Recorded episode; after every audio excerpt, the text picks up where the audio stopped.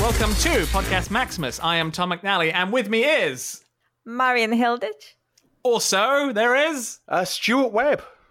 and the three of us combined make this probably two hour long podcast, which today will be about TF Nation 2018, a Transformers convention that took place in Birmingham in 2018. Probably like last week, wasn't it?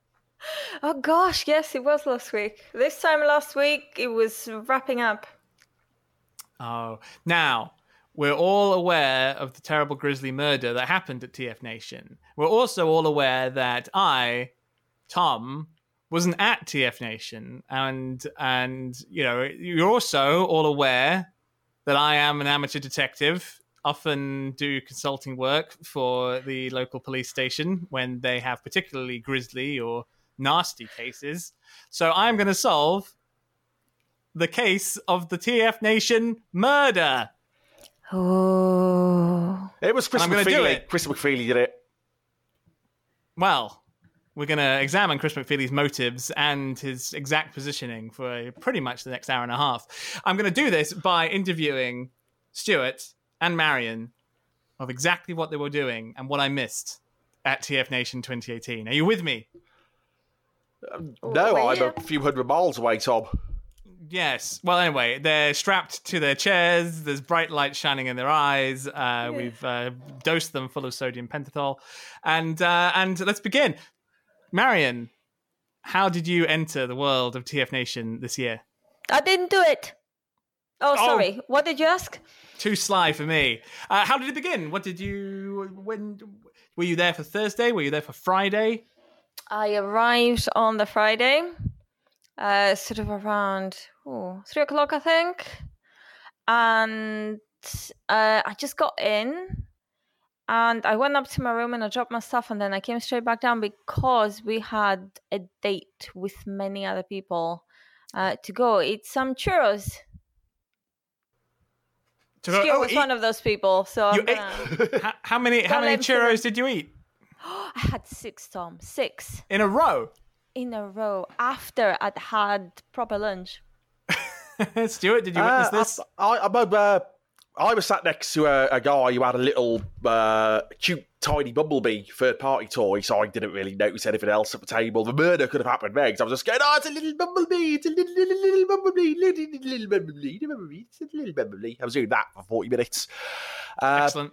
But uh, I had three churros and I, eh, just donuts. Uh, to, to be honest, I wasn't really that impressed with La- LaGuardios. Uh, I ended up going there twice and it was a bit. I, I'd not heard of them before. I don't know if it's a southern thing. Uh, s- L- What is a Laguardios? It's it's not at all what Stuart pronounces it as. I think we should give Stuart all the foreign sounding names from now on just to sit here and laugh. LaGuardios or whatever it is. There, it's, Las Iguanas, the tapas place, a sort of like Mexicanish South Oh, American. Yeah, like an iguana. yeah. Right. Okay. Yes, that chain Mexican. Yeah, it's terrible that place. on, on the second time we were there, we The- had, but the churros were great. Okay. All right. I'm not convinced All donuts are Mexican food though. Um, well, they're they're a Spanish thing. There- Maybe there's a connection there. Um, there's uh, there's some history to this in that um, Graham um, Thompson at some point uh, declared on Twitter that uh, he was going for he's been taken for churros, I think, and um, everybody started going, "Oh, that sounds great. Let me come with you." And I said that I don't like them, and the whole internet just went quiet and looked at me like I'd insulted their mother or something. So uh, everybody was trying to convince me that I, I was wrong, and uh, I am open to being proven wrong. Um, so I said, fine, I'll try them again. Um, and uh, a lot of uh, the rest of Twitter joined in, and hence our visit. Okay. to- to Yeah, I, I should point place. out uh, Graham Thompson's mother is a churro. That's that's why he acted like you insulted his mother, but he still ate her in the end. That was a that was a tragedy. She was just too delicious. Oh man, this is like a like a Greek ancient Greek play. Was that the murder then? Graham Thompson ate his own mother at TF Nation 2018. You heard it here first. That's why the service was so bad. It confused the staff. Uh, like they didn't want to bring us our jug of water because he was just sat there just biting into a giant human tribe. It was terrible. Okay, I'm writing this down. Suspect one, Graham Thompson with teeth kills mother, devours. Right, like Kronos. Gotcha. Okay, cool. So, um, I imagine this was very pleasant. This churros uh, cannibalism spree. It was. We caught up with some friends, uh, like Huang. Huang from Australia, who was at TF Nation for a second year. Hello. Hello. Huang. I met you last year, and that was very pleasant. You were dressed as Hot Rod last year. What was Huang dressed as this year? Hot Rod. It's his thing. It's his But brand. the other, the other Hot Rod. We'll What- tell you more about it when we talk about the cosplay competition. Okay, right. Yeah. oh man, oh, I don't know who won. I don't know who won the cosplay competition, Oh, it's gonna be all very I- suspenseful. and I don't even know the honorable mentions. Well, uh, A lot to cover. Okay, so this was Friday afternoon. Uh, what what what was the convention offering except for churros? Uh, it was offering uh, some fun panels. There was a a dealers panel which we missed because churros, and then there was the quiz, quiz time. Oh, Uh, the the um, all time favorite quiz that I think Chris Phillip puts together every year, and everybody gets like a tenth of the answers or something, or maybe that's just us. I don't know. Um, so yeah, we we did really badly at that, but it was fun. I What- think I what- knew two answers out of I don't know five billion. can you remember a question that you answered correctly? uh, what were the names of uh, Overlord's Power Master partners? We got that one. Ah, Megan and Giguloni. Yeah, those things. And I knew what's the equivalent of conjunx endura, but for friends. Amica friends. And jura. in fact. Amica Endura. All right, gotcha. Oh, you were so Ah. close, Tom, but you'd have been no good to us. You'd have been no good to us. It's it's there's something. So uh, if you don't know, listening to this podcast, Chris McFeely is one of the chief contributors um, of the TF Wiki, and has become to be known in in the past few years as some sort of living, breathing Boltax database of all Transformers knowledge. And uh, the idea of him being Quizmaster is intimidating to me weeks in the future and miles away. I'm quaking in my boots. Well, I think what he's best known for now is though, just being very hungover all convention. he was an ill man. It was. Aw. uh, Oh, and uh, Chris McFeely has been doing a series on YouTube. I know. I watched the the the Perceptor one. Yeah, it's good, right? Uh, yeah, yeah, I'm hooked. Yeah, me too. I think it's great, especially if you're trying to introduce things to new fans. But I find it great when it's topics I don't know much about. It's a good intro. Hmm. That is Transformers: The Basics on YouTube, um, of by Quizmaster, hungover Chris McFeely. So, um, did you spot Chris doing any murders? Uh, only of his own head. He murdered his own head. Okay, I'm gonna write that down. What with with With poison? alcohol. Yeah, you can call it some- poison if you like, Thomas. Some sort of fermented grain to kill his own head. Um, As you do, I don't know if he was ill because of alcohol. He was just up till 5 a.m. in the morning. He could have been doing anything that made him feel ill after 5 o'clock in the morning. Let's not Overwatch. slander a man. Yes, he could be working very hard on a YouTube video. Yes, yeah, he gets them out on time uh, every time. Okay, so you did a quiz. Uh, who won that?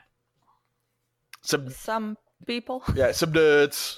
Oh, I hate them already. what did they win? They won a naked Jim Sorenson. Oh, forever or on loan? Sometimes you'll have to put clothes on again. Just- No, no. Was it was it his pants? Did they win his pants? Uh, his swimming trunks, I think. Hopefully not the ones he was. I was hoping he had two sets on him. One he was actually wearing when he was running about half naked, and the other to give to the winner. Because that would be just weird if he actually had literally just ripped them off. Because that's not fra- going to be a fragrant pair of swimming trunks. You know, I'm Yes. surprised they don't advertise this sort of thing more often. That this is the only Transformers convention in the world where you can win a pair of uh, just an, any item of Jim Sorenson's clothing. People only want the hat though. That's uh, Oh, is that what they were after? Yeah. Did anyone win it? no, no, to still him? stuck to his head. Oh, next year. Next year. I'm going to swat up. I'm going to mainline the wiki. You know what? What I what I should say though, because we did skip over it, is that uh, I was actually there on Thursday. I did not just the choros were not my first big meal out with everybody. I went to uh, the gourmet burger bar This on is huge uh, if the true. Thursday evening. And had a, one of about 20 different burgers I had over the weekend because I just couldn't be arsed to eat anything else. So I was, oh, let's have a burger. So for you, TF Nation is a burger fest. It is. It's uh, that was very very nice, very chilled. I uh, did it stay overnight on a Thursday, so I had to catch the train back. But I had the excuse that I had sold uh, some old Marvel books to uh, Nick Roche, but were quite heavy. So I was like, oh, if I take them on a Thursday and uh, leave them in somebody's room, that would save me having to carry a lot on the uh, the Friday. That was my cunning plan and excuse. And uh, it let me lure Nick Roche in my bedroom on a Saturday night. So it's all it was all good. Many people have tried to do that over the years. Did you kill him? Well, it's, it's, it's he may have killed Stan Bush because I don't think anybody saw Stan Bush after Nick Roche left on the uh, the Sunday. That's very suspicious. no, he Right. didn't kill him, Stuart. He just took him with him. That's the difference. It's, A sort of death. I, I'd like to thank the person on Twitter when I made that joke about uh, Stan Bush disappearing the same time as Nick Roche, who somebody very seriously told me where they had last seen Stan Bush to reassure me. And I was like, oh, f- thank you. That was a that was a serious question I was asking. Thank you for, for putting my mind at rest. Why- Oh, there's a Yeah, certain. they were trying to be helpful. Yeah, that's why, You can that's set why I your said watch to thanks. Someone on Twitter not getting the joke. It happens so often with my jokes. They're obviously too sophisticated.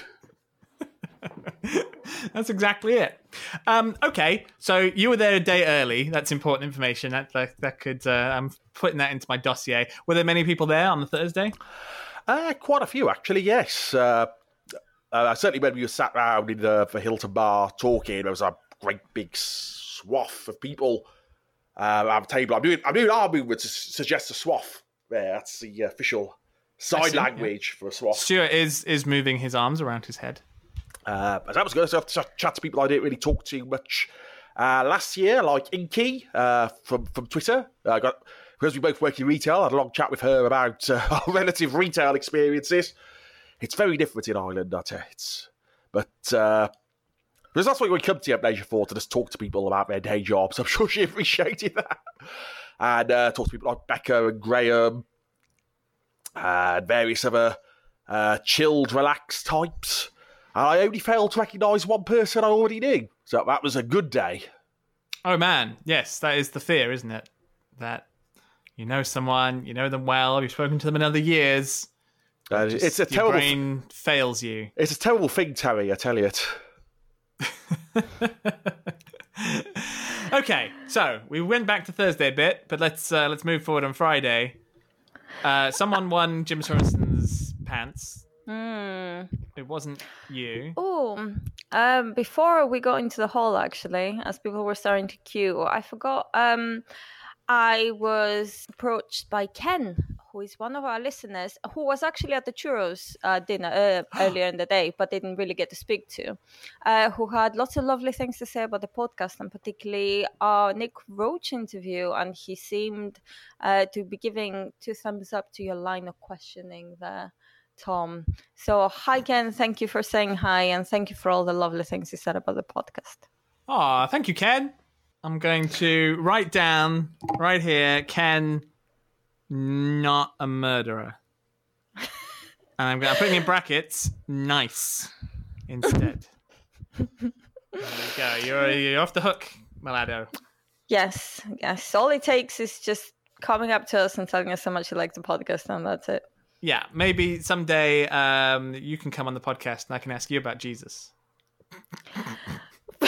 That offer's open to anybody, actually. Uh, you, you can come on this podcast. I'm going to ask you about Jesus. Mm, but this Jesus no? Oh God. Okay, hang on. He stole that right under um, Springer's nose, didn't he? Oh god, too many Jesuses in this story. Uh, that was a big spoiler. Uh, you've all just listened Oh, to. we'll, we'll so- put a comedy sound effect over the saying of a name so nobody will know who it is. Yeah, good, good. I, I, I approve of this idea. okay, was uh, and then was, was that it for um, convention events for Friday? There was a screening of uh, some Generation 1 episodes, I believe uh, we left at that. And we went to the bar. I think that was the end of the actual convention uh, scheduled um, panels, no? Uh, went to the bar, and my memory kind of fails me. Um, we spoke to so many people. Oh, I know what we did. We played Top Trumps. Top trumps. What about werewolf? Nobody had it. It What? was horrible. Everyone who had card games to bring did not bring them. I was deeply disappointed. I have since acquired a set of werewolf. And, oh, good. And uh, you know, it was sitting here on my shelf while.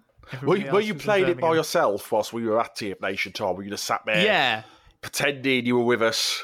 it's difficult to play one night Ultimate Werewolf Oh.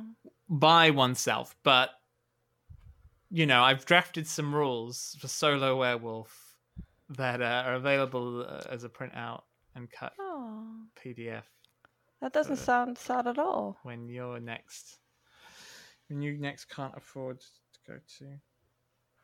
Oh, but this is getting maudlin now. I think we need to, we need to zip Jimmy up the room. Uh, I say I, I mainly just sat there, but uh, Marion was up and about all over the place, so she had her charity cards to uh, sell. So she she had a lot of energy over the convention, much more than me. So she's gonna have a lot more interesting stories. But uh, Which God knows where that came from. But apparently, yeah, I didn't sit down for long periods of time at this convention uh, somehow. I was doing two things, two very different things. A, I had a set of charity cards. I was trying to make people aware that they were there. Uh, and people were buying them. It was great. And the other was I was going around interviewing people for our mega post IDW episode. Oh, Yeah, so I was going around talking to people. These are, you know, very quick questions um, about the love of IDW and so on. So we we got a lot of people at the convention to talk to us, which was great. And we're gonna save a lot of this as a surprise for the episode itself. So we're not gonna go into it now.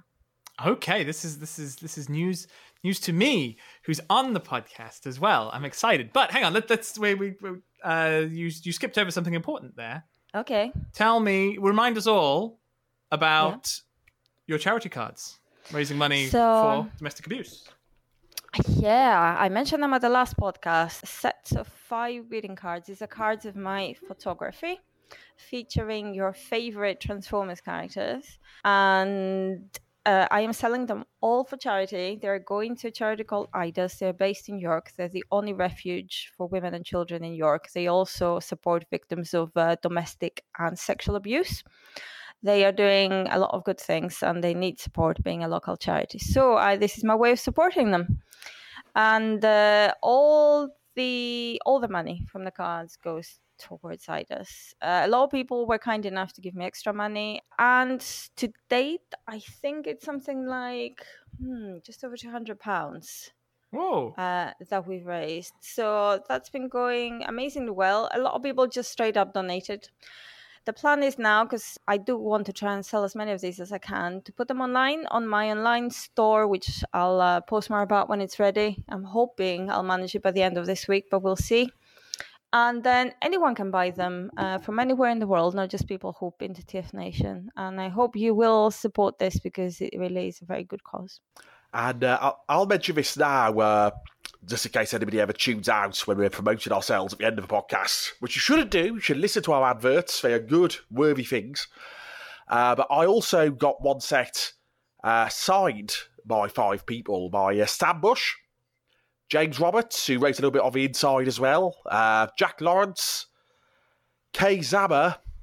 Is that everybody? Uh, how many is that? Is that four or five? I feel like How many did you say? That's four. So Oh, four. Who was the fifth one? Uh, Stan Bush James Nick K, James Nick K, Jack, and Stan Bush. and Sam. Yeah, that's a, that's a five. Uh, I, whose names I've learned to heart very well.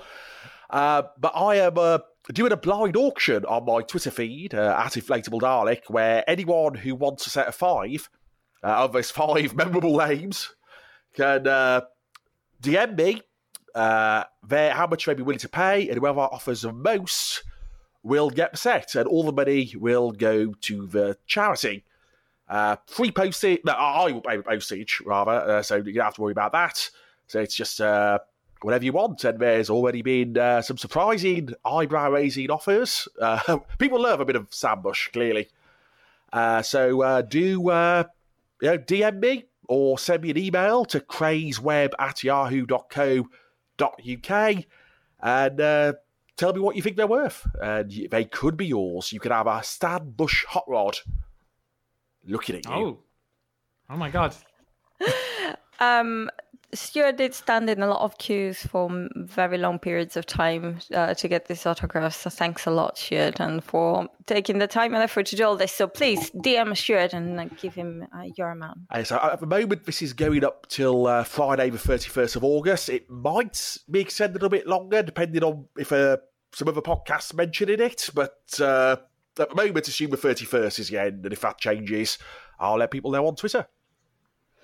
I also want to thank Toifu, uh, who took some of the cards uh, on the table to sell. Uh, for those who don't know, Toifu are at TF Nation every year. They are a sort of um, charity retailer, shall we call them? They basically collect toys all year round from people uh, for free. Uh, people who, want to bin toys just donate them to them. And they sell them all for charity and all the money goes to mary's meals every year. And this year especially they did particularly well. They uh, had uh, they had a lot of transformers animated figures uh, which all looked lovely just on the table right? There a lot of people i know grabbed quite a few of those. They had an actual box of james roberts' own toys which he'd given them when he was clearing his attic. Uh, they also had a brand new copy of eugenesis uh, which went to auction. And um, I think they had the one and the other one, yeah, the other one went to Team UK, didn't it? Uh, both were raising funds for auction. Anyway, they because I was selling the cards just for charity, they took some on the table as well. So thank you very much for that. Uh, to mention that they raised over seven grand this year uh, for Mary's Meals. Uh, it's a it's a fantastic thing that they're doing. Uh, really worthwhile. So if you're at TF Nation and walking past the table, make a point of picking something up. They always have good stuff anyway. Um, so uh, yeah, Okay, so that deals with Friday. Did you guys sleep well and sound? Uh, yeah. Yeah, I- I I kept my alcohol consumption relatively low throughout the conference, so my sleep was generally good, if not sufficient. Any weird dreams? Any omens? You know, No, nothing about murders or Mm. screaming babies, or I don't know. crows. Hmm, no, nothing comes to mind right now. Okay, well, yeah, it's worth worth worth asking. See, I, I felt very lucky this year because last year I had that thing where they wouldn't let me into my room for two, until two hours after check-in. Uh, this year, when I was coming down on a Friday, uh, the app wasn't letting me check into my room. Like, oh no, here we go again. So I get to the desk at two o'clock. I'm like, uh, the, the app's not working for me. Is my room okay? And they're like, yeah, your room's fine. Here it is. Go. Your your room is ready an hour early. So that made a great, great Mm. difference this year. And uh, It was the exact opposite of last year's experience. Yeah, they seemed pretty overburdened last year, but they were um, uh, uh, less so now. Oh, and we had a different convention at the hotel with us this year. Take a guess what it was, Tom. Uh, so it wasn't the quilting that was last year, right? Yeah, Um, was it a Voltron convention? it wasn't, but how cool would that have been? We would have been very confused. okay, okay. Was it a Gerry Anderson's UFO convention? it was not. It had nothing to do with sci fi or just sci in general. Okay, okay, okay. Something, something Jesus-y. It was not something to. Okay, this could go on a while. Would you like to know what it was? yes, please. It was a salsa convention, so there were lots of dancers around. Oh, that kind of salsa. Oh, wow. What were they? Were they? Were they salsaing Kinda- around? What kind of Well, my first, my mind first went maybe because the churros. Just that there was like a whole whole convention just hotel. dedicated to salsa. Yeah, little little bowls of tomato sauce. Yes, it, it was all incredibly healthy young people, just intimidating the hell out of all of us middle age, borderline alcoholics. with their steps and their their flexibility. Yeah, they were all in and out of the pool, and it was like in their trainers and their swimsuits, looking very active and all kinds of inappropriate behavior. Well, God rot their souls. Yeah, so that was the that was just to set the scene of the atmosphere at the Hilton. That's good. Do you, do you, ho- uh, um, do you think they'll be back next year? Oh, I don't know. I hope so. It'd be good if they were a Apparently they were- fixture. There was some weird crossover because uh, some of the people uh, got to talking to some of the people from the other convention, and apparently there was somebody in the salsa convention who was a huge Transformers fan and was having a serious moment when he realized it was a Transformers convention at the same place. not, not not that much of a fan, man, if it surprises you, but And also, one of the Transformers uh, attendees, TF Nation attendees, discovered there were a couple of people that he knew very well in the salsa convention. So he ended up spending more time in the salsa convention. Wow, who'd have thought this cross pollination was already I- happening? Ah. This is the, the niche of the nichest, seriously, like crossover hobbies. Well, yeah, I think they should. I think uh, the organisers should get talking of these of these events, and you know, try Yeah. and because it, it could really um, it could really spice up the cosplay competition For sure. if it was a cosplay and salsa. Salsa dancing Transformers. What more Yeah. can you ask for? Hmm. while, well, whilst eating salsa as well. yes. so Oh, that was that. just to Was, make you happy, so okay, so Saturday morning, uh, paint me a picture. Was there? Was there? A, you went to breakfast? There was breakfast. We got the there was an extra room open this year because they were renovating one of the rooms. So we had the room which is nearest to the terrace where the Corona bar is uh, open, which was which was a nice surprise. There was a view. You could see the lake for breakfast from breakfast. Oh, that man-made lake. Um. But we didn't have waffles in there. That was uh, a minus. Ah. Um. uh, Who who who did you dine with breakfast wise? Uh, uh, Marion was at, at my table most days, and uh, Ryan Frost and uh, some some more changeable people. Oh, Dion as well, of course, for a mighty Ah. indomitable light Raymond. Uh, how how is Ryan? How is Dion? They are good. Ryan has his new book finally on pre-order. Oh yes, I did s- This spot is that tweet an amazing thing. It is about the Marvel comic. Am I right? Uh, and the cartoon, yeah. I don't, I don't know where he gets his crazy Okay. ideas from. Yeah, but it's more like this is a general publisher who kind of publishes this kind of like Bibles about specific properties. So this is kind of what it is. And uh, very surprisingly, uh, it's got an intro by Gregg Berger of Grimlock fame. Ah, So, the go noted have a look. academic. If, if anybody listening is old enough, it's very much in the style of the uh, the Virgin uh, episode guides uh, that publishing company used to do in the nineties. For uh, so the most famous one is the Doctor Who discontinuity guide. Uh, but you've got like we did ones for the X Files and Buffy and uh, Star, Star Trek shows. It's it's uh, very much inspired by those sort of books, sort of breakdowns on production information and behind the scenes stuff. And he's he's had a lot of researchers, Ryan. He's like uh, paid for access to National Archives and uh, he's uh, read about TVAM, which I think no good person should have to do. So he's he's made some sacrifices for his life. He knows more about Timmy Mallett than uh, you and I. Yeah, because that, that's that, that's the thing which really struck me when he was telling me about it. It is it's from a very UK centric uh, perspective, right? It's kind of like how the TV show was cut up and um, yeah, spread across a Timmy Mallett hour and things like that, and like which dates and which episodes aired, and and how he's um, yeah he's dug up all of that information, right? I can finally like figure out exactly when I was watching it and the times and days because that's been one of the big mysteries of my life. Was watching it. Listeners, I watched uh, Generation One Transformers on Super Channel, a satellite UK channel that nobody but non-English people could get at the time, apparently. um, so nobody else in the UK was watching it there except me, apparently. Um, so it's always been one of those big kind of like because i knew i was watching at the time i didn't know where i was watching i didn't know like i was young enough to not really remember those things very well because i didn't have any other friends who were watching it um, so yeah oh that sounds exciting So man. it's, uh, I believe it's already available to get from directly from Telos Publishing, uh, and it's, it's uh, on pre-order i believe at the moment you can pre-order it yeah and it'll be on Amazon and places like that. Uh, t- Telos, of course, speed for where the Cybermen come from in Doctor Who. That's that's the sort of publisher it is. Oh no, they were published. The Cybermen. Uh, yes, there there are many books about uh, uh, excellent cooking. It's Oh. Um, okay, so breakfast sounded good. um, what what what panels did you guys get to on Saturday?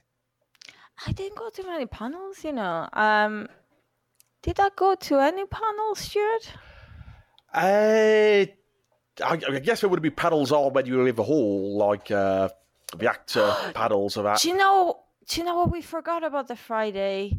The DC Douglas thing. Forgot to mention about that. Neither of us went to it, so I couldn't tell you many details about it. But DC Douglas was doing this zombie fan fiction erotica panel on the Friday evening, and I take it it was as, as it was exactly what it sounds like. But it was like a role playing thing. I think you had to people had to get up and read lines and things like that. Wow. It seems like a lot of people really enjoyed it. Uh, I'll take the word for it. I was uh, I was happily, you know, talking to people at the bar at the time. Uh, but it sounded intriguing. It's uh, yeah. Apparently, there was some- he was naked during it uh, from the photos, or at least uh, top topless with a strategically placed desk to imply nudity. There was a lot of nudity at this TF Nation. Aww. But, uh, but the uh, Saturday panels, I did end up seeing most of the actors. Well, because what I decided to do on Saturday was quickly get all the autographs I wanted from people, do that all in one hit. So I was in queues for up until about lunchtime on Saturday. So I did see uh, most of the panels they had in the hall. Uh, the one that stood out for me was the uh, one with the actor who played the original Robots in Disguise Megatron. Uh, David, oh, let me just get it right, otherwise Marion will, Uh, will mock me. What the 2001 Robots in Disguise? Uh, the 2001 Robots in Disguise, yes, where it was. Uh, come on. Uh, cartoon. David Riordan, uh, where he was up there talking about. But uh, that stood out for me because he talked about when he was uh, playing a recurring character on Star Trek Enterprise, and he got nearly every detail of a character he played completely wrong. It was very impressive. I almost felt like jumping onto the stage going, no, you weren't playing Worf's granddad. You were playing Duras's granddad. That's why your character was called Duras. That's it's uh, it would have destroyed the convention if I'd done that. It would have blown his mind. I think I think the producers may have lied to him when he got the role and said you're totally playing Worf's granddad. It's, but he wasn't. okay, so hang on. Let me get this straight. There was a man. How old was he? Uh, he'd been about he's about fifty-ish, I think. Yeah. Okay, so there's a man in his 50s who's, I guess, traveled from the United States, who was there uh, representing a character he played in 2001. And you can't remember his name, but you can critique his own memory of his own career. But he was so wrong. Tom. He thought he was the first Klingon. He wasn't. Uh, I, yeah, I'm sure he, What- I'm Worf's sure he thought that. Worf's granddad was in Star Trek Six. He was called Worf. That's how he was played by the man who played Worf. That's how you tell. I had to write a cer- certainly written letter. Wow. Don't get me wrong. I understand the press in Enterprise. It was a yeah, it's a worse Star Trek show, and his character was rubbish. But there's no excuse for getting these things wrong. That that's that's He- that's he what- was the what we'll worst. carve into your headstone, Stuart. There's He was the worst. excuse. He was the worst Duras. Definitely. Out of, out of the four members of the These family, things wrong. he was he was a worse one. Okay.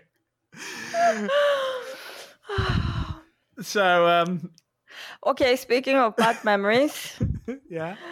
I, I do remember a panel I went to now. Oh good, yeah. Okay, I I now remember the names of the people in it too. Amazing, right? So I knew the name. I just wanted to double check the pronunciation. You terrible people.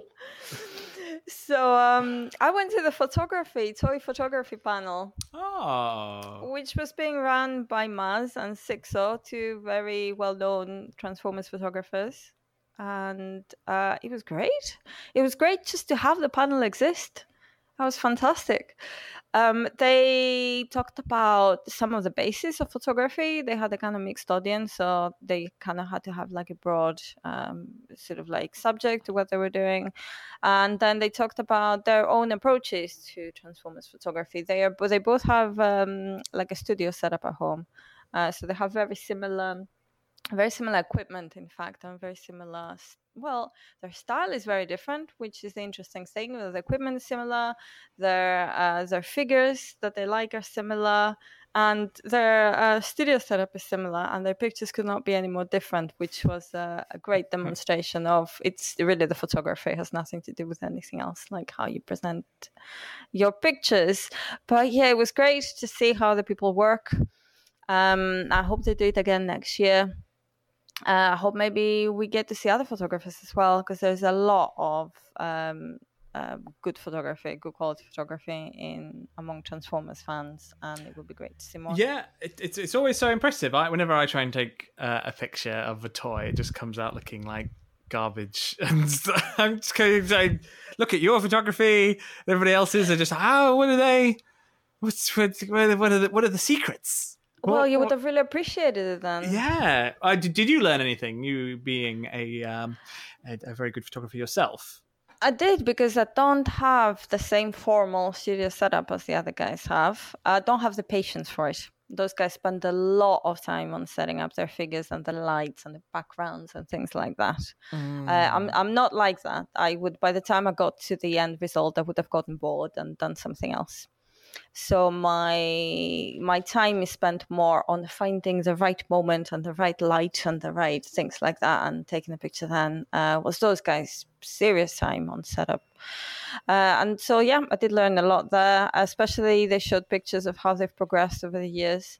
And Maz, because he has a very specific style, it's really easy to see, almost like the same figure in the same pose, in the same almost background, to see how it looked like on when he started taking pictures, when he switched on something in his equipment, when he switched to different editing program and so on. You could just like it was very educational in that sense Oh uh, to see how it changes um, based on like what you change.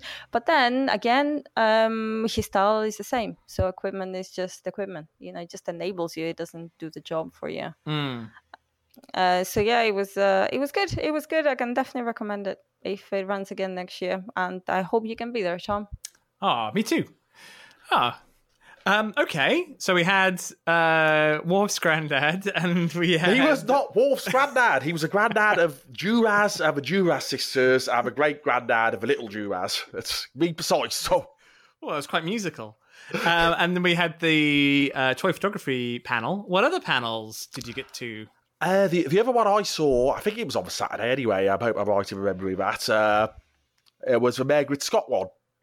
Yeah, it Uh, was Saturday. where Ah. uh, that, that was quite interesting. Uh, they had a sort of weird setup where some of it wasn't quite sure what thinking behind any panels in the panel room was as opposed to on the main stage, but uh, no, that was over in the panel room by the swimming pool. And I, I, I thought that was quite interesting. There was some stuff uh, in there we'd heard before, like uh, her interest in uh, Elita One being the colour of blood and all that sort of stuff. Uh, things about getting onto the comic, uh, uh, sort of badgering John Barber to get a Windblade, Windblade gig, and uh, sort of about comics in general as well, and about uh, how hard she's found it to get uh, people to let her write comics uh, with male superheroes. Uh, she's had to fight wow! quite hard to get uh, what what. Uh, was it Green Arrow she wrote recently? Uh, she did a couple of issues on that, and she had to quite push quite hard to get that. So sort of all uh, all sorts of interesting stuff there. How can a woman ride a male? He, she wouldn't understand what males do. I see. Wow. Um, uh, okay. So, how is she? Did she um, say anything about the end of IDW and and uh, how what, what she's going to be doing? Is she doing more Transformers? Is she working on Cyberverse?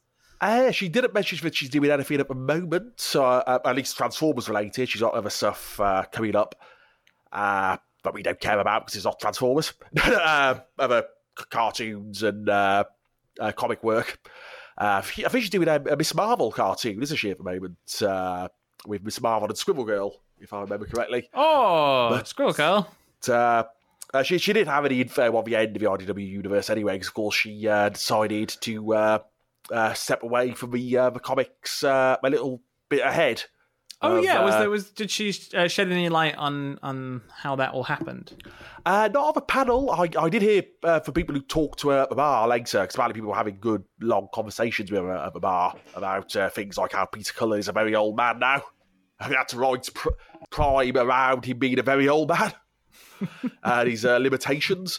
And uh, apparently she, she just didn't want to uh, muck about with her storyline too much. So uh, when they said uh, we're going to need you to revamp it, she decided it was uh, time to go. But, uh, but that's obviously secondhand. hand. There's somebody who told her, then told me. So whether that ha- that may have been Chinese whispered along the way, but uh, that- okay, that was just fair enough. Oh, it was Scott's first TF Nation, right? Uh, yes, yes, and she seemed to have a, uh, a nice time. Uh, very chatting to people. But that's about the extent of my Mairghread Scott knowledge good. there. uh, but- Mairghread Scott. All right. Uh, and did you guys get to the Forge?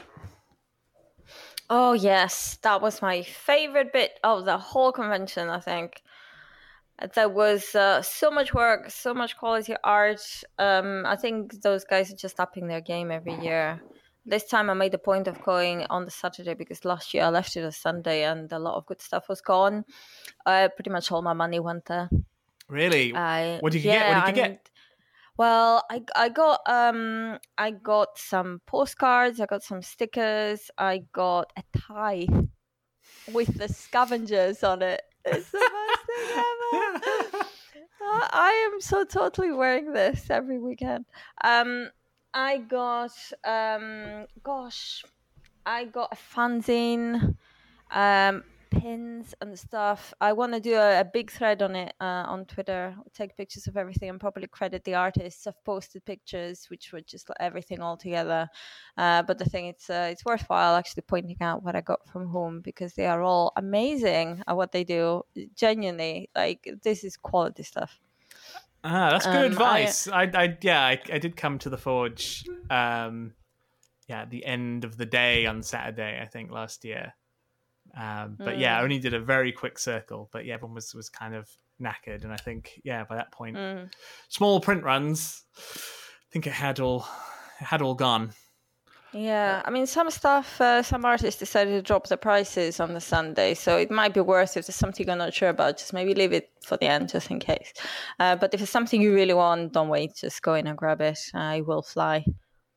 Uh, yeah, amazing. There were some uh, uh, figures on display there as well. Uh, there were some custom toys. Uh, there was a whole scavenger set of custom figures. Oh yes, I got I got to handle was- one of those uh, thanks to Randy Buttonubs. Uh, what?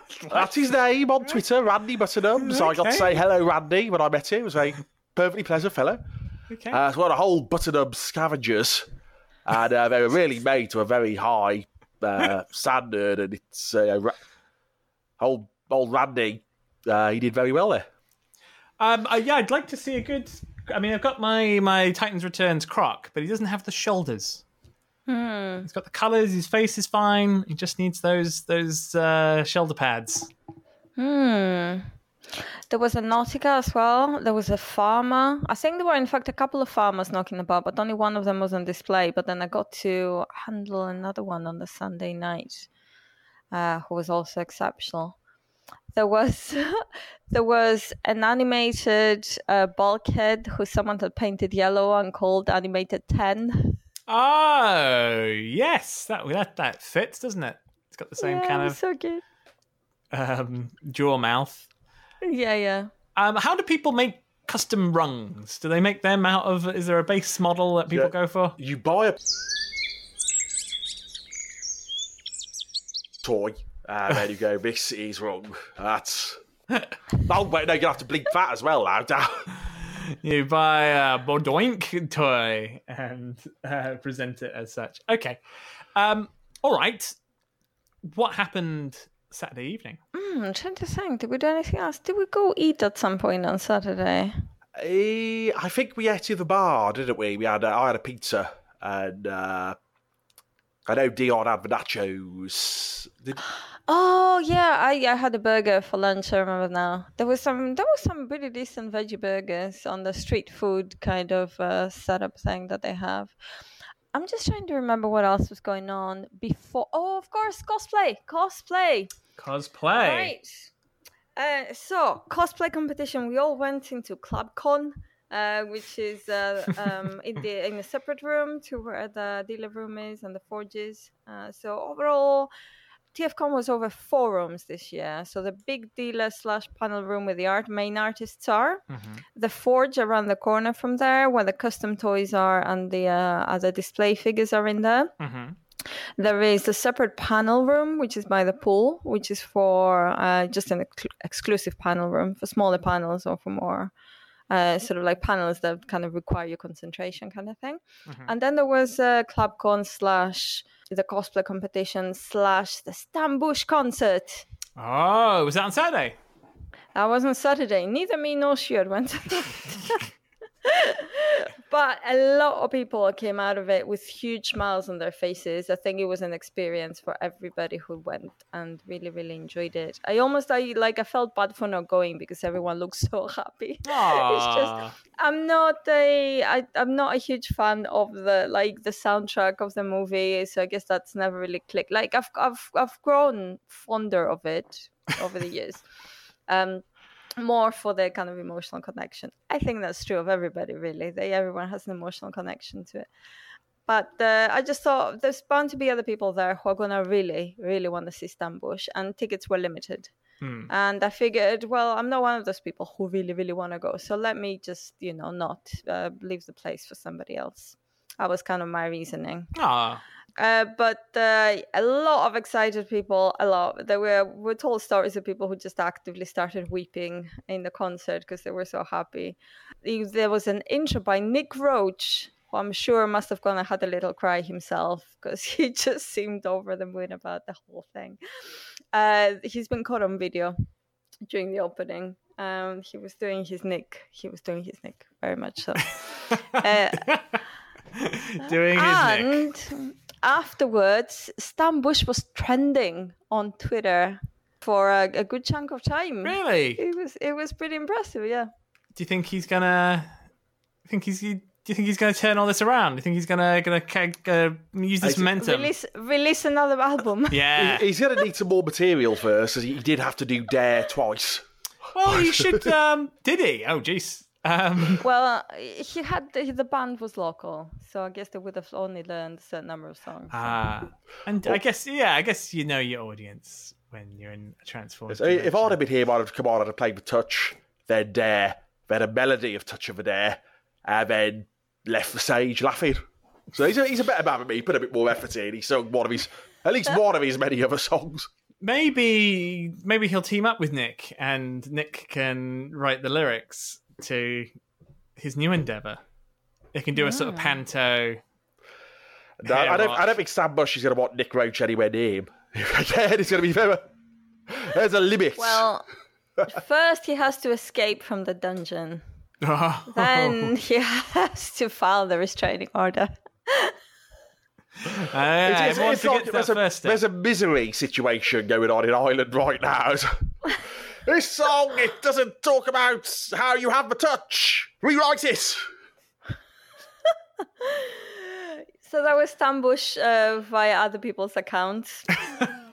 I, I did get told off big time by Kei Zama. That was the only time like she expressed any feeling towards me. That was of extreme disappointment that I hadn't been to the Stan Bush concert. Um, before that though was the cosplay competition, and my god, TF Nation has quality cosplayers. All right, every year. This year, I think everyone just outdid themselves. It was spectacular. So, some of the highlights for me. First of all, let me talk about Huang, our listener Huang, um, because he had done almost the exact same Rodimus cosplay that he did last year. This is Holomatter of, of Rodimus, but his blue purple version. Ah, ha, ha. So he that's what he looked like uh, throughout the Saturday. Then when he went on stage, uh, he presented himself as his blue Rodimus. He took out a picture of the mutineers, put on the floor. He pulled out a gun. He went to shoot at them. He thought about it, changed his mind, put it away, and changed into his red orange colors. Oh. And decided to forgive them. He did a little quick change. Yeah, he he was a better person. He decided he was not hate was not him. And he moved on. No, I would only been impressed if he changed the costume by setting himself on fire to burn off the top layer. Oh, Huang, are you listening? top, top it next year. Stuart wishes you to immolate. Uh, okay, hang on, wait, wait. I just want to talk talk a bit about about that bit in the comic because Okay. I was, uh, I think I was gardening, and uh, it hit me that about the implications of that. That means that the paint on top of him was blue and purple, right?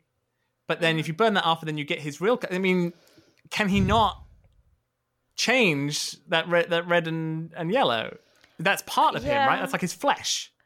Well, he probably could, like in the same way that he could still lose an arm, and he could still like he could have layers of the metal stripped off of him, but it's Hmm. not it's not just a paint job. Yeah, it's it's what he looks like.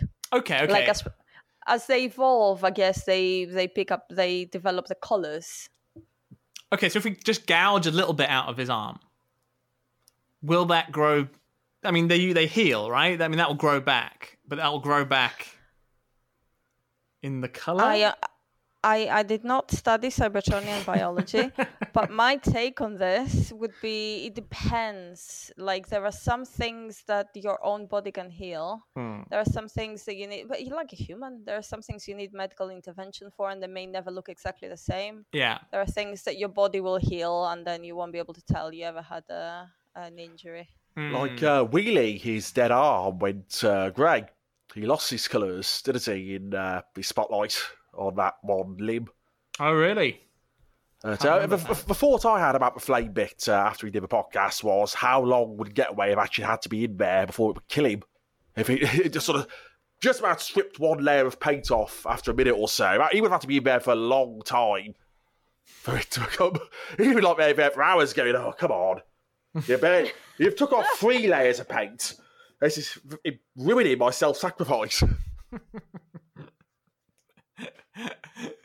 okay, so Huang had an impressive cosplay. I I haven't actually seen many pictures of these. I saw the Functionists. They Oh yes, They look the pretty badass. Functionist Council was, were uh, amazing. They won, I think it was third place, third place. or was it first place? Uh, they in were the- third. I can't remember who won it now. The uh, uh, T- did Tarn win it? Tarn won it, didn't it, Ray? Yeah. Yes. So we had two categories. We had the mecha and the humanized. In the mecha competition, Tarn, there was a very good Tarn, uh, was the winner. The second place was uh, uh, Emperor Starscream, I believe. Mhm. And uh, you could tell Mairghread was on the judging panel. and the third was the Functionist Council. And there were all four of them, so they weren't really expecting to win because it was a bit of a cheat because there were four of them, Hmm. I guess. Uh, but they were really, really amazing. And they were also doing a trick where they would pull, they would put recalled uh, signs on people and then poke them. It's, And uh, they, they carried on doing this throughout the convention. Um, it was highly amusing. The cosplay itself was uh, very, very impressive, like the construction and everything. That's very clever to do a, a mecha and a human category. Yeah, I imagine they didn't used to have it, but it must have been really hard to judge because a lot of the humanized is very inventive and fun. But when somebody's put so much time on a mechanized cos- uh, costume, Mm, like how do you judge that? yeah. So I understand. Uh, I think it's better that they do it this way. The the humanoid ones. Uh, okay, these guys stole the show because of what they did on stage for me. So it was a, a, a meg. Uh, sorry, a Rodimus and a Magnus, uh, human cosplayers. So this cannot do it justice. Like you had to have seen it. Um, Magnus turned up and he was like this military bloke uh, with like uh, grey bits on his temples, only they were slightly blue, uh, looking very serious and saluting on stage, right? And then this Rodimus pops up out of nowhere, like really cheery, and takes a selfie with him. and Magnus's face, man, it was everything. And then Rodimus just goes like, "Yay!" and just runs off stage. and Magnus stood there like in shock and like disapproving. The uh, yeah, it was uh, the only slight shape perhaps was they didn't seem to have worked out the timings for people going across the stage because some people ran across the stage in like a couple of seconds just waving and I Hmm. barely had a chance to look at them while some people like our good friend and listener uh, Double Rodimus as I call him uh, they got to really milk the audience uh, so there was, a, there was a bit of a disparity, disparity there but otherwise it was uh, uh, very well uh, Oh, done done thing. don't you usually like submit a piece of music? That's like your I timing. think no, they had different music, but it was the same piece of music for a group of people. But I think it was up to the artist how long they wanted to spend on stage and what they wanted to do. Okay. So some people just walk across. Uh, they didn't really want to linger. Some people uh, had an act.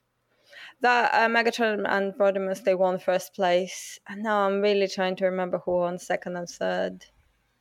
There was a Krok who I really liked. I know they didn't get anything. Uh, but Um, Tarantulas, that was one of the Oh winners, gosh, wasn't it? there was a tarantulas humanized and Lem, who I got my uh, scavenger's tie from as well because she was in the forge. Um, she was amazing. She was amazing. I cannot believe she didn't win anything. I was just, I was a bit in disbelief about that actually. Um, there are pictures of her online. Uh, she's definitely worth looking up. Uh, look up tarantulas in TF Nation. Oh gosh, who won second and third? Uh, oh, you've you've challenged my memory now. I know where Nemesis Prime was one of the other uh, Mechanoid winners, wasn't he? Uh, Oh, did Starscream get like special mention? Oh no, Starscream was humanized.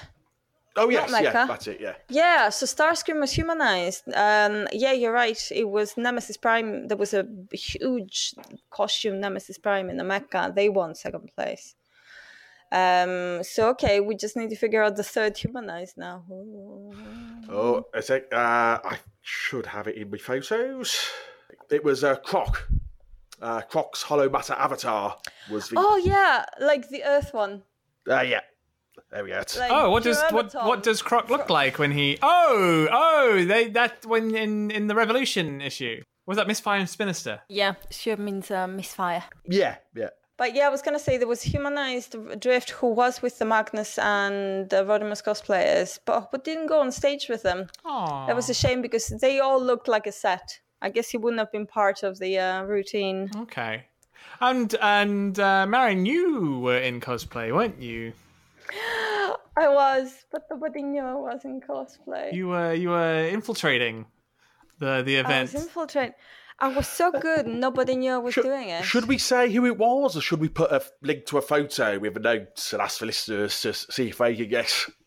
Yeah, maybe because uh, the tricky thing was people were looking at me and I didn't know if I was gonna spoil it for them if I said. So everybody who asked, I said, "Have you read blah blah?" They were like, "No." I said, "Okay, well, you're not gonna get it then."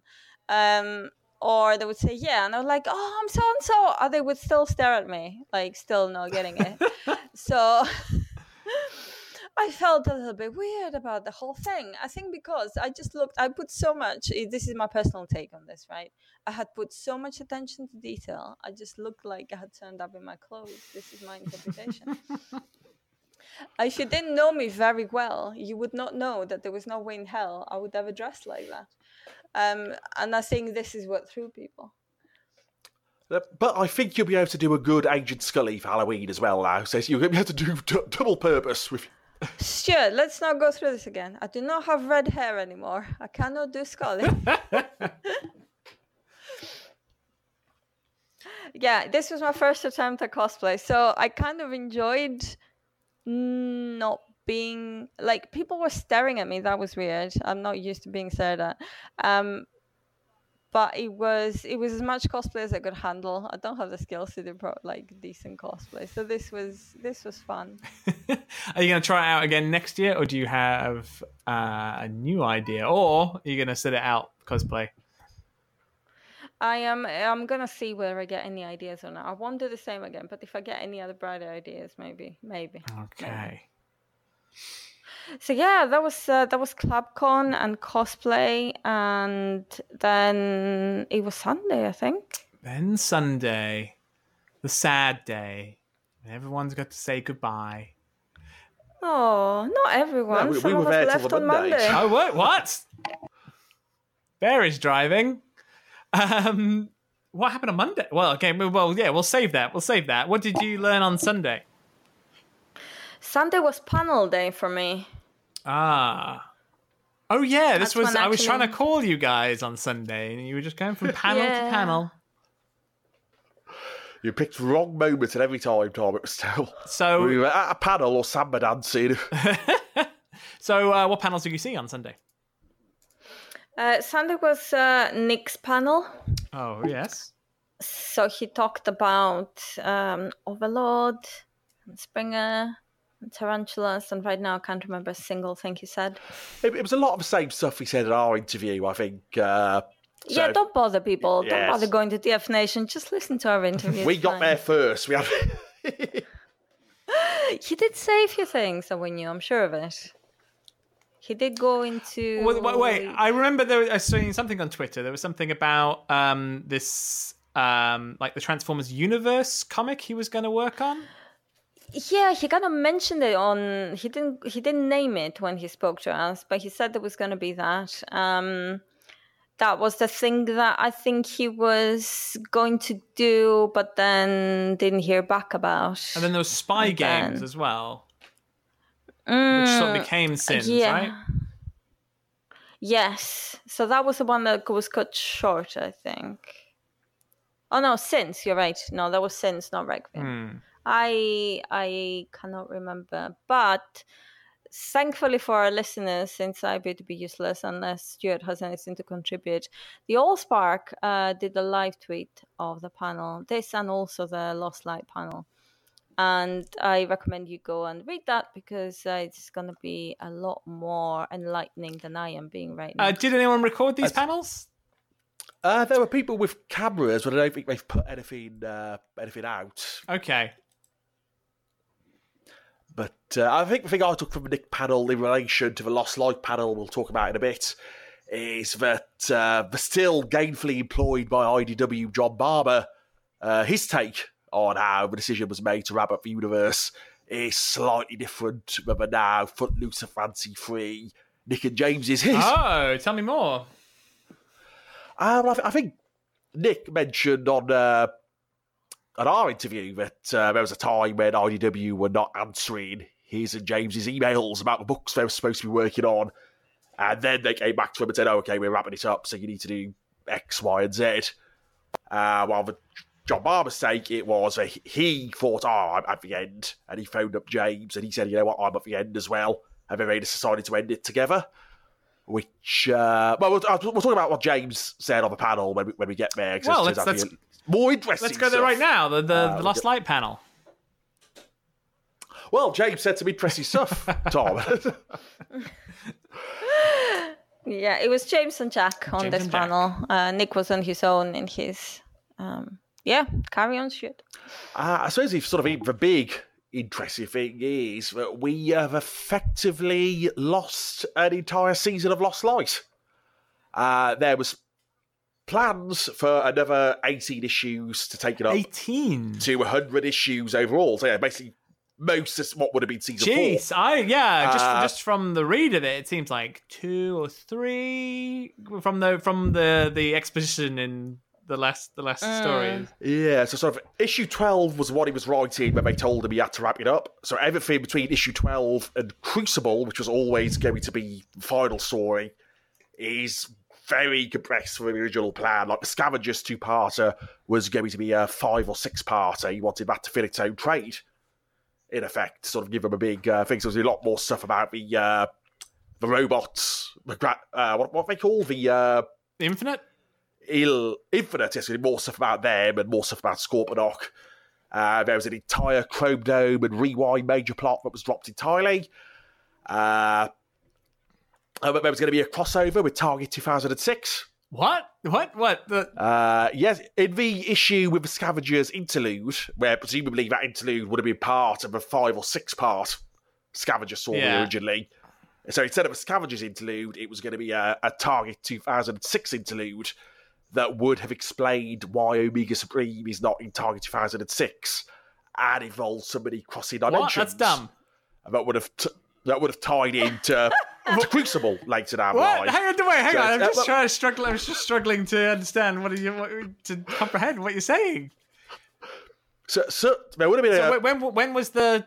interlude Oh, no, I would heard have been you, I heard you, but I just- elsewhere 1986 that would have had somebody crossing dimensions that would have gone into Target 2006 and they would have occupied Omega So that- Supreme that- for a few That pages. was in issue twelve, right? The the interlude. Uh, I'll take your word for that, Okay. Tom, yeah. So that was uh, so he was writing that when he was told to to wrap things up. Like, so that would have that would have happened it's in that like issue. Roberts would have very been possessed by the spirit of John Barber, trying to wrap up loose ends no one cares about. But what, what, what I like about that is the very first thing of James I ever read was uh, a fanfic in uh, one of the Auto Assembly fanzines. I believe it was his last bit of fan fiction, where part of it explains what happened to Omega Supreme during Target It's 2006. this white whale.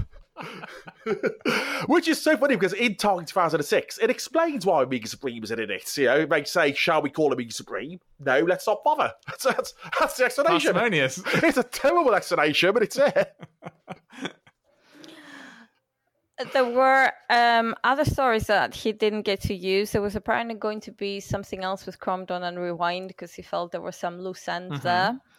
And um, there was going, oh, it was at the end of the Mutineers trilogy where they find Cyber Mhm. Utopia. The original plan was not to find Cyber Utopia at that point, was to run into the Phantom Fleet. Oh, that's where they used up all their missiles. So that would have been a different story. Um, and there was some, and I'm not sure if he was kidding here or not, but there was something about the bomb teleportation, uh, something about the high school drama, a medical drama, and a Oh, UK that was, uh, Avengers. um, yes, he, he was asked. He was pitching a mini series. It would have been a mini series of Lost Light adventures, uh, sort of one off set throughout series, and that would have We've been. lost so much. I, I would Um, love to know uh, where the end of season three would have been if there had been a season four as well. Where that, I would guess that would have been the getaway stuff, and maybe sort of ram the getaway thing into the start of Hmm. Crucible instead.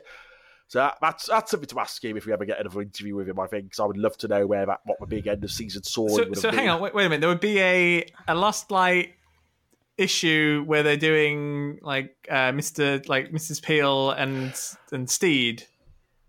Yeah, because I've loved uh, IDW's attempts to do that sort of thing recently, so I'm sure I would have enjoyed that immensely. But uh, He also said if Megatron hadn't been on board for season two, the plan was that uh, the Lost Light crew would eventually get to creating their own Phase Sixer.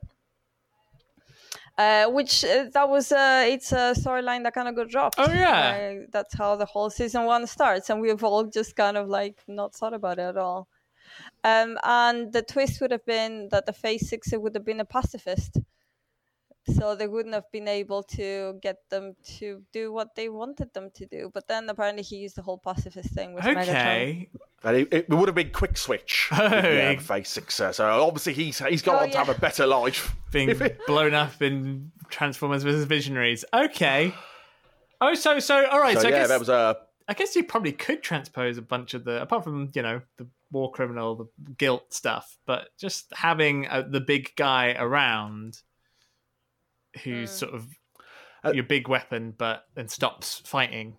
That sort of moment with Sunder Mm. and Sunder's brother. I guess. Uh, okay. Uh, I, I should say as well that uh, it wasn't like every issue was exactly planned out what was No. in it. It was sort of, uh, especially for season four, it was broad strokes, uh, but there was still a lot of stuff that uh, we never saw happen. okay.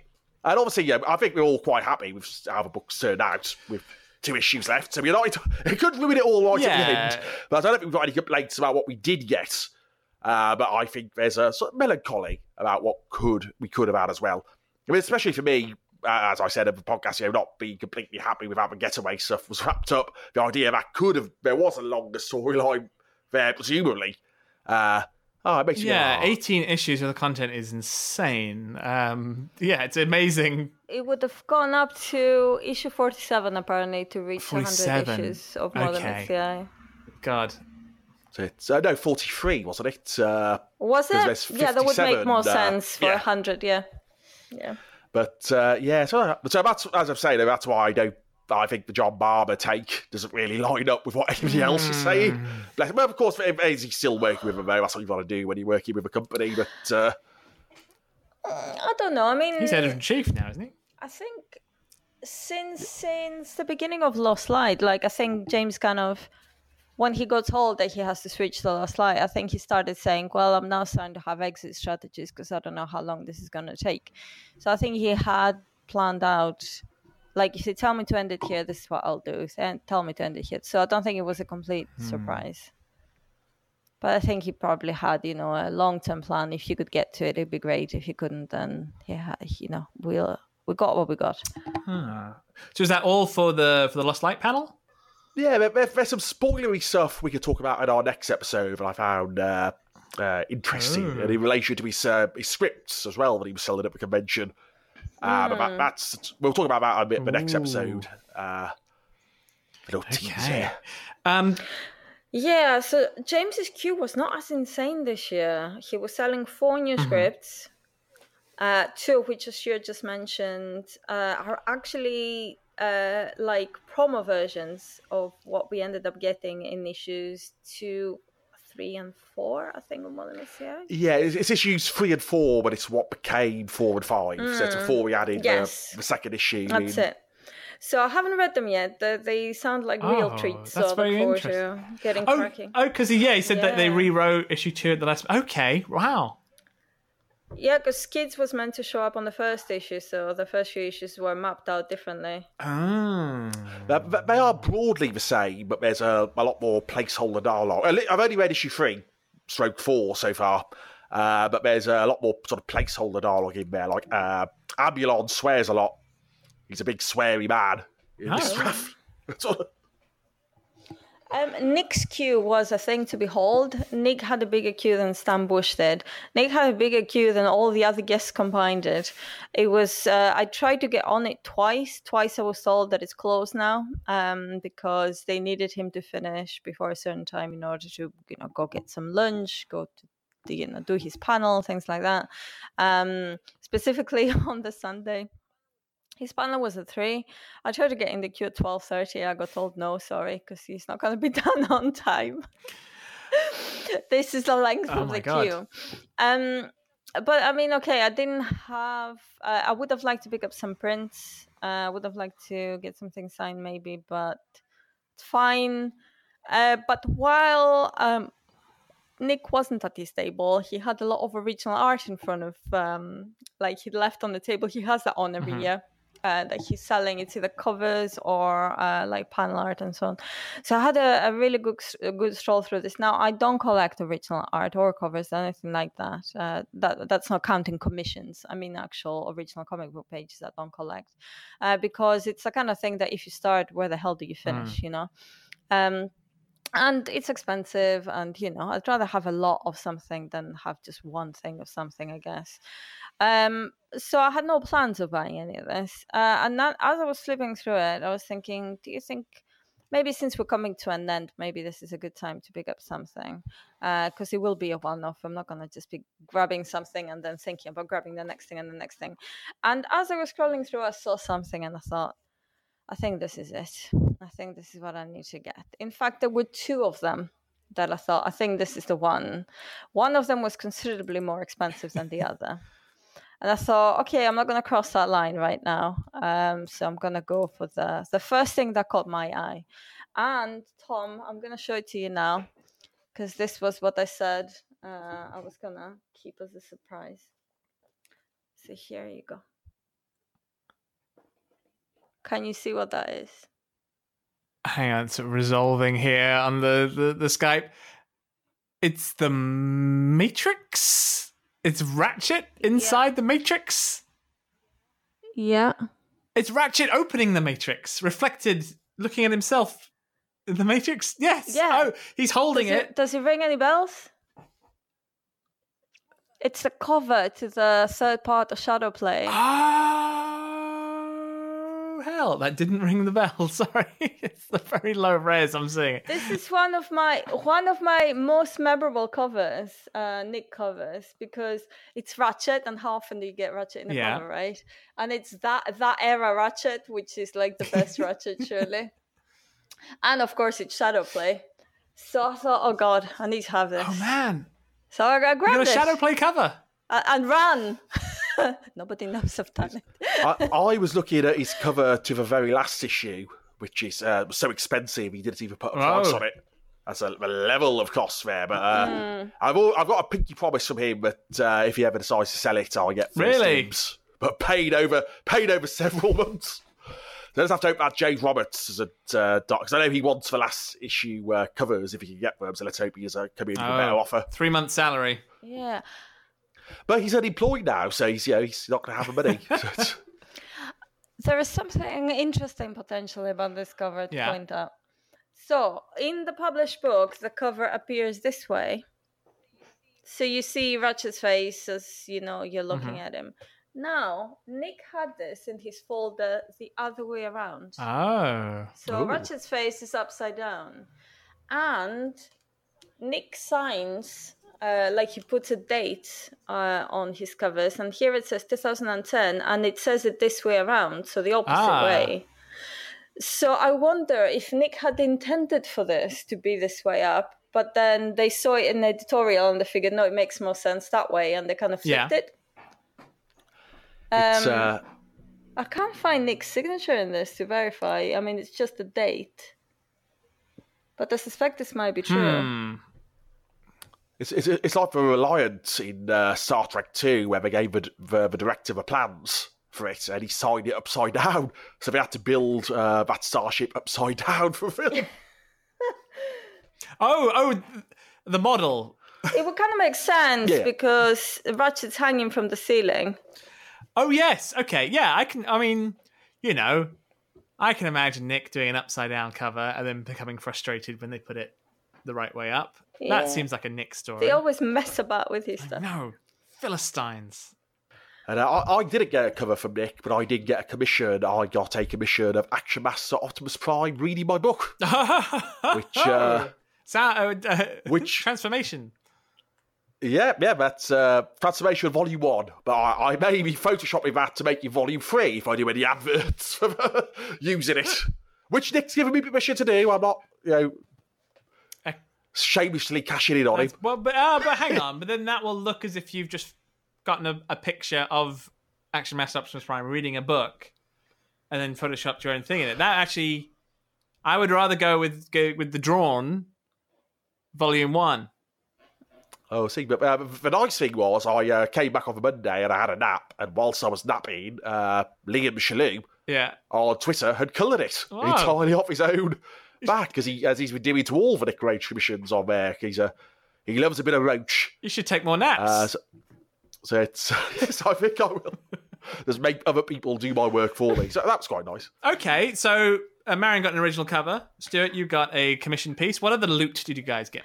I also got a commission from Ed Pirrie, who I've meant to commission for bloody years now because he's amazing. And he did me a drift, so I can add him to my drift collection. And that was it. And I was a bit. Oh, and I picked up the five scripts from James. Uh, everything else was from the Forge. I picked up no toys this year, not a single figure. No toys. Not that I, not that I usually, you know, come back with boxes of stuff, but I tend to pick up like a couple of things. Uh, this year was nothing. Really? Yeah, I, I barely got any toys as well. I got the third party Machine Wars Optimus Prime. Um, I think it was exclusive to TFCon that Power bought over here as well. But everybody wanted the original Thunderclash. So there are loads of Machine War Optimus Primes left. Uh, I got one of those as a, as a Thunderclash uh, proxy, a placebo.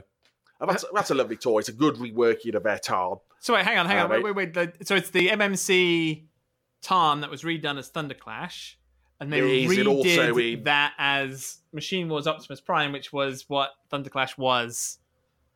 Yeah. Okay, right. Okay, that's It- such a it's, it's, a, it's a good toy. such anyway. a human centipede of, of, of references. I got a uh, a, a double cross, the uh, Titans Turn double cross, or whatever it is they call that toy.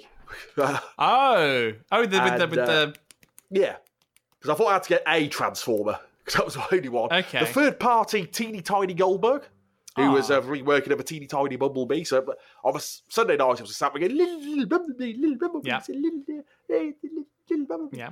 Okay. Uh, it, so that was quite good. And uh, the GoBot slicks, because it's a space midge every year, they have hundreds of slicks just laying there, mint on card, and nobody ever buys them. So I'm like, I'm going to buy one.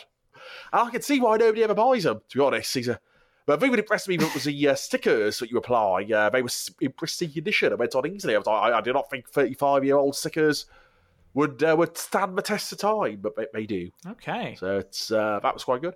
None of that it was all uh, prints. Got some prints from Nick, though I didn't get. Uh, I meant to pick it up. I didn't get the uh, we achieved something print, uh, which I never got to go back for to pick up.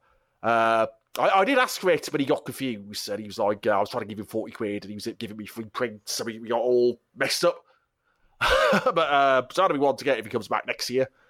Oh, with that original art with the spelling mistake.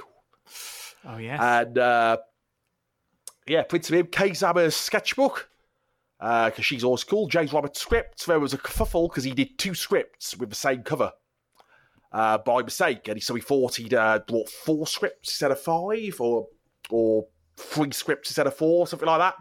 Uh, so I got the ones he thought he had on a Saturday, and then I saw Marion and she said, "Oh well, one of his he actually has lost script for Lost Light Six, but it's got the wrong cover." So I went back to him and said, "Oh, you got the Lost Light." Uh, I said, "Oh yeah, here it is. It's got the even more BCI issue twelve thing." And then I went back up to my room and saw that I'd already got the Lost Light Six script with wrong cover the first time I bought it. I ended up with the same one twice. Oh, the kerfuffle. Uh, both all signed uh, with Red Dwarf jokes as well on the front, because that's what mad James Roberts is. He pretends he's annoyed about Red Dwarf thing on Twitter, but he'll he, he brings it upon himself by just writing Red Dwarf in big letters on the front of his scripts.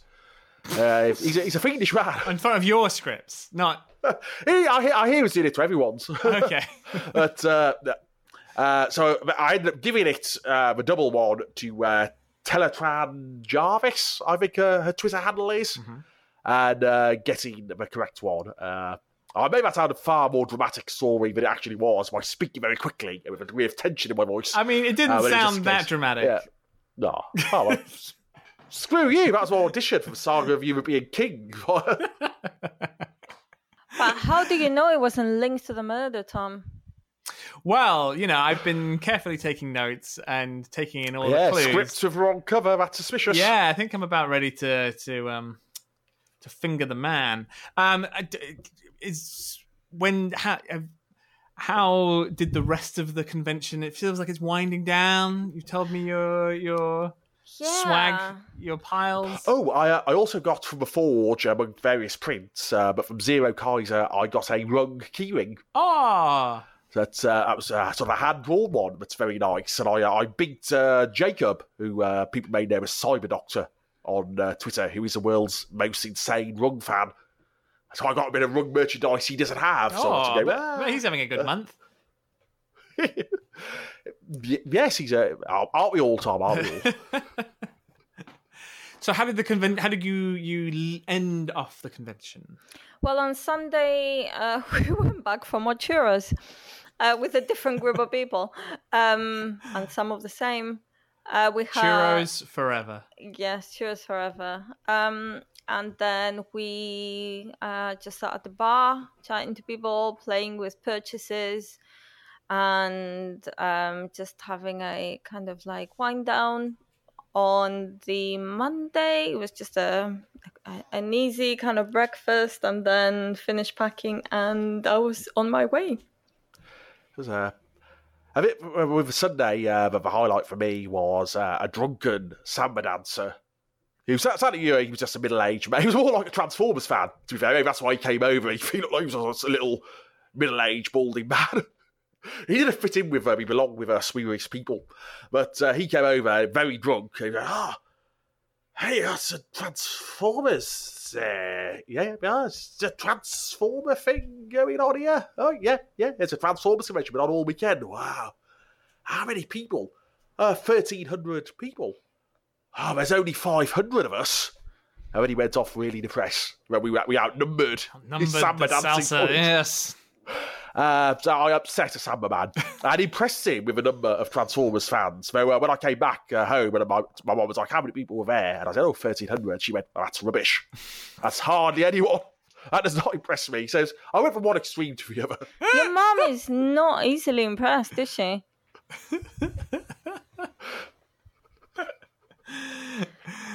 okay.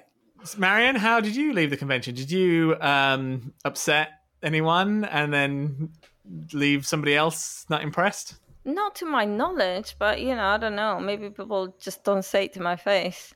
As far as I'm aware, I just I left. Um, I left everyone behind happy. I didn't Aww. insult anyone. Um, I don't know. I think it's just Stuart that attracts the extremes. I'm just happily average. Well, hmm. Okay, well, I think I can say beyond a shadow of a doubt that I really wish I'd been at TF Nation 2018. Seems like I missed out on a lot. And also, Stuart is a murderer. And I've already called the police, and uh, any minute now they'll be surrounding your house and um, dragging you, presumably to prison. But I guess they can put you anywhere they like. They're the police. On an unrelated note, we have an opening on Podcast Maximus. So if you'd like to apply, just drop us a message uh, podcastmaximus at gmail.com thanks this this this place will fall apart without me i like to see you two do a podcast on your own no you know we've already actually gotten oh an email's come in from Worf's granddad saying he'd love to be part of a Transformers now, podcast. Do, do you mean the, the actor Michael Dorn or who actually played his own granddad? No. I would step aside for him. I want to step aside from Michael Dorn. Podcast Maximus with Marion Hilditch, Tom McNally, and Michael Dorn. I am Weasel himself. He's, he's not got a call about being in a Picard show, so he'd have to make do with us instead. But uh, I, I, will say one thing that did make me very happy about TF Nation is that the, uh, the closing ceremony. Especially in terms of constructive criticism, uh, the only thing I think maybe they didn't quite get right is the Lost Light panel should have been the last panel. Because uh, did obviously sort of big emotional high, people crying and hugging. And if that sort of event got into the closing ceremony, that would have kept the momentum up. Uh, but in between, we had an interesting panel, uh, especially for an old hand like me, about the organisation of the convention itself. But a lot of interesting stuff in it, but didn't quite hit the same. Everybody's got tears running down their faces. I mean, James Roberts expressed emotion at the end of the Lost Light panel. And that's felt like it was yeah, the natural endpoint for the convention. That shock. I think emotion, at least not when I'm going to, was that an intentional Battlestar Galactica reference? And he's going, No, I've never seen Battlestar Galactica. I've never seen it. Why do you say these hurtful things? Have you seen Archer's Goo? No, leave me alone. Leave me alone. That normally is the, the only time uh, that you see any emotion from him. But he was he, he was hugging people at the end of a Lost Light panel. Wow. It was a, a distressing sight with his actual uh, body. Yeah, but uh, with the closing ceremony, uh, they announced the dates for next year, which uh, they've not. And I had an interesting conversation with Billy actually about why they've not done that uh, the last few years, which uh, I'm not sure I can actually repeat. But it's, it's, an interesting reason. So if you ever see Billy, you ask him about that. the guy who organises TF Nation. But now I know the dates, and I know I've already got them off because I managed to guess correctly where they were holding next year's conventions. That's very good. That's uh, none of their many epic struggles. Well, you, you but, uh, because, like, like John Barber, I only say positive things about people I work for, so I've enjoyed those epic struggles to get the time off the last few years. But uh, it's it's nice to have another more mellow holiday thing this year. Well, yeah, you heard it here first. You could, when Stuart, if Stuart's out of jail, you'll be able to come see him. Well, I've not said I'm going yet, Tom. I've just booked time off. You know, don't make me seem too too easy. I have to- have to- Um, yes, I will be there too. Yay! Are you sure you won't be writing a dissertation or anything like that? I'm not entirely sure on the timing. I think I'll be done. I think I'll be done by by this time next year. I think dissertation's more like June. I think that's when I'll be uh, sort of chewing my fingers off Okay. and you're dissertation gonna have mode. a lot of interesting things to contribute. I imagine that you will have learned during your course.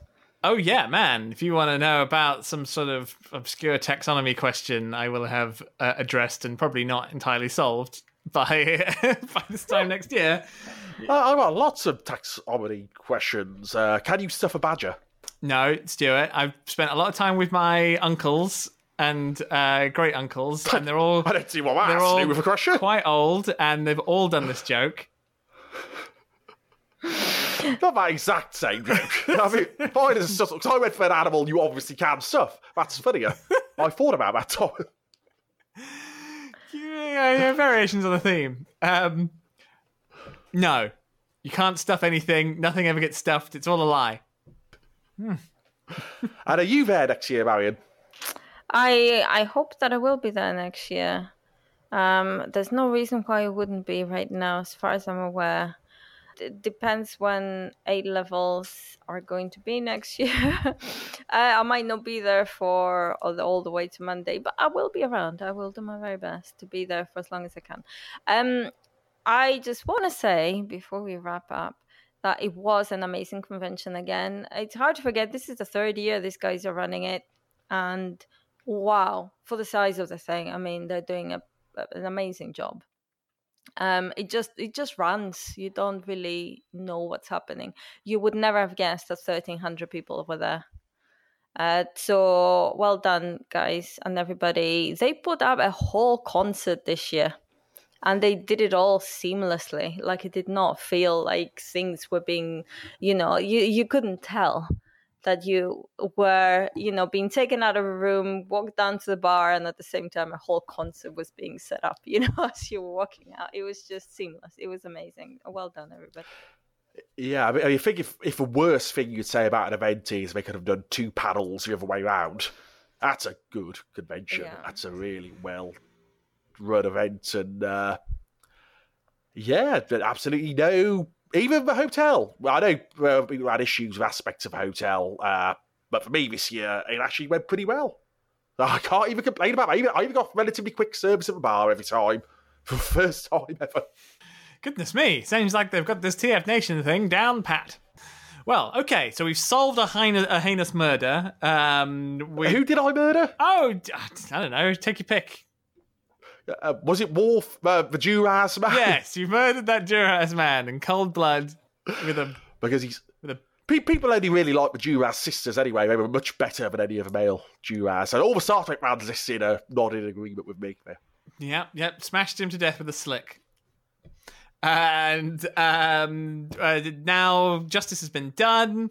Uh, we recommended a convention. We've all made our promises to be next there next year, and now we need to make our goodbyes. Stuart, tell me Tar. what, what are you going to be doing from prison? Uh, well, I, I'm going to set up uh, a prison library and uh, you know work there, Mm-hmm. sort out the books, alphabetize them properly, maybe ordering some new ones. Mm-hmm. Uh, work in the laundry on the weekends, perhaps. You know, get some good off time off for good behaviour. Work the system. Uh, set, set an appeal in motion as well. I don't think Oh. I'm a qualified criminologist, so it's, uh, I think I will easily win that. Yeah, yeah. There's a lot of Uh, holes in my investigation. I mean, you should take advantage of that. Yes, uh, but uh, when I'm not doing all that, uh, I'm still on Twitter at Inflatable Dalek. Uh, as I said earlier about that auction, do check it out. I am still just doing Transformation. It is on to the last month. I have four weeks left before I hit issue 332. Uh, James Roberts' second favourite number of, of the comic.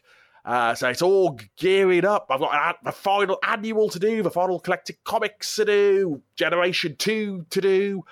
Uh, all that stuff is coming in the next month, and it's all going to be very, very exciting. And if you uh, go and look at this week's, uh, you'll see the last ever appearance of Ratchet, Shockwave, Starscream, and Megatron, and the Ark crashing into a planet again, because that's what the likes to do. So, a lot to talk about there. And uh, I now also have a Ko-Fi page, like all the cool kids, uh, which any money raised from that will be going towards uh, paying Andrew Turnbull and Stuart Denyer properly for their work on Transformation Volume 3 in advance, which I, I've not been able to do the last couple of times. I've been doing it for mates rates, so I want them to get, get some actual money. So if you enjoyed any of this stuff, what a fling a pound. Well, I think it's three pounds is, is a minimum, but I, I don't control that. But fling, fling it my way anyway. And it'll all go to some deserving Scotsman and uh, the second best Stuart associated with this podcast. Can't argue with that. And Marion, what have you been up to, and where? How can we get hold of you in infraspace? Well, I'm on Twitter as Marsha, and Instagram, and Tumblr, and many places. Uh, I will be shortly opening my website properly, which will have an online store as well. I'll be tweeting about that and announcing it in general when I do. Like I say, I'm hoping that this will be by the end of this week, uh, and you'll be able to buy some of the charity cards over there. And otherwise, I am just around. Oh, good place to be. Yeah. Um, I am on Twitter at Tyrone McNally. I'm also on Instagram. I think at the same. Maybe I'm Tom McNally on Instagram, where I uh, uh, post signs and litter and occasionally a toy. But uh, the big news is that uh, my audio drama production company, Red Button Audio, um, has uh, released the audio dramas that were most were most recently done by the children of St. Mark's C of E Primary School in Whitehawk. Uh, they adorably made uh, two sort of adventure stories uh, that you can go find on our SoundCloud, which is Red Button Audio UK. Um, and excitingly, the audio drama I write for, I wrote an episode of The Other One Percent. Uh, which you may not have heard of because it just launched. It launched yesterday. And you can go find the other 1% on iTunes and Stitcher and Audio Boom and elsewhere. Uh, you can find the first episode, The Conine Ghost, uh, which stars my friends, Josh and Amy. Um, and on January the 25th, you can find an episode of that written by me. I wrote a spooky ghost story, uh, which is something that everybody should do at least once in their life. Read and, well, write a spooky ghost story. And that's all from me from today. Well, at least it would be Tom if you were really Tom McNally, but not remembering your Instagram page actually is Tyrone McNally makes me think. Ow! Gasp! It's Wilkins, a caretaker, the actual murderer. Ah, I love murdering people. Ah, there we go. A Scooby Doo spoof at the end there. That's the level. We- Goodbye, everybody. I mean, you know, we did it on the fly. I think it was all right. Well done. Bye bye. Bye bye.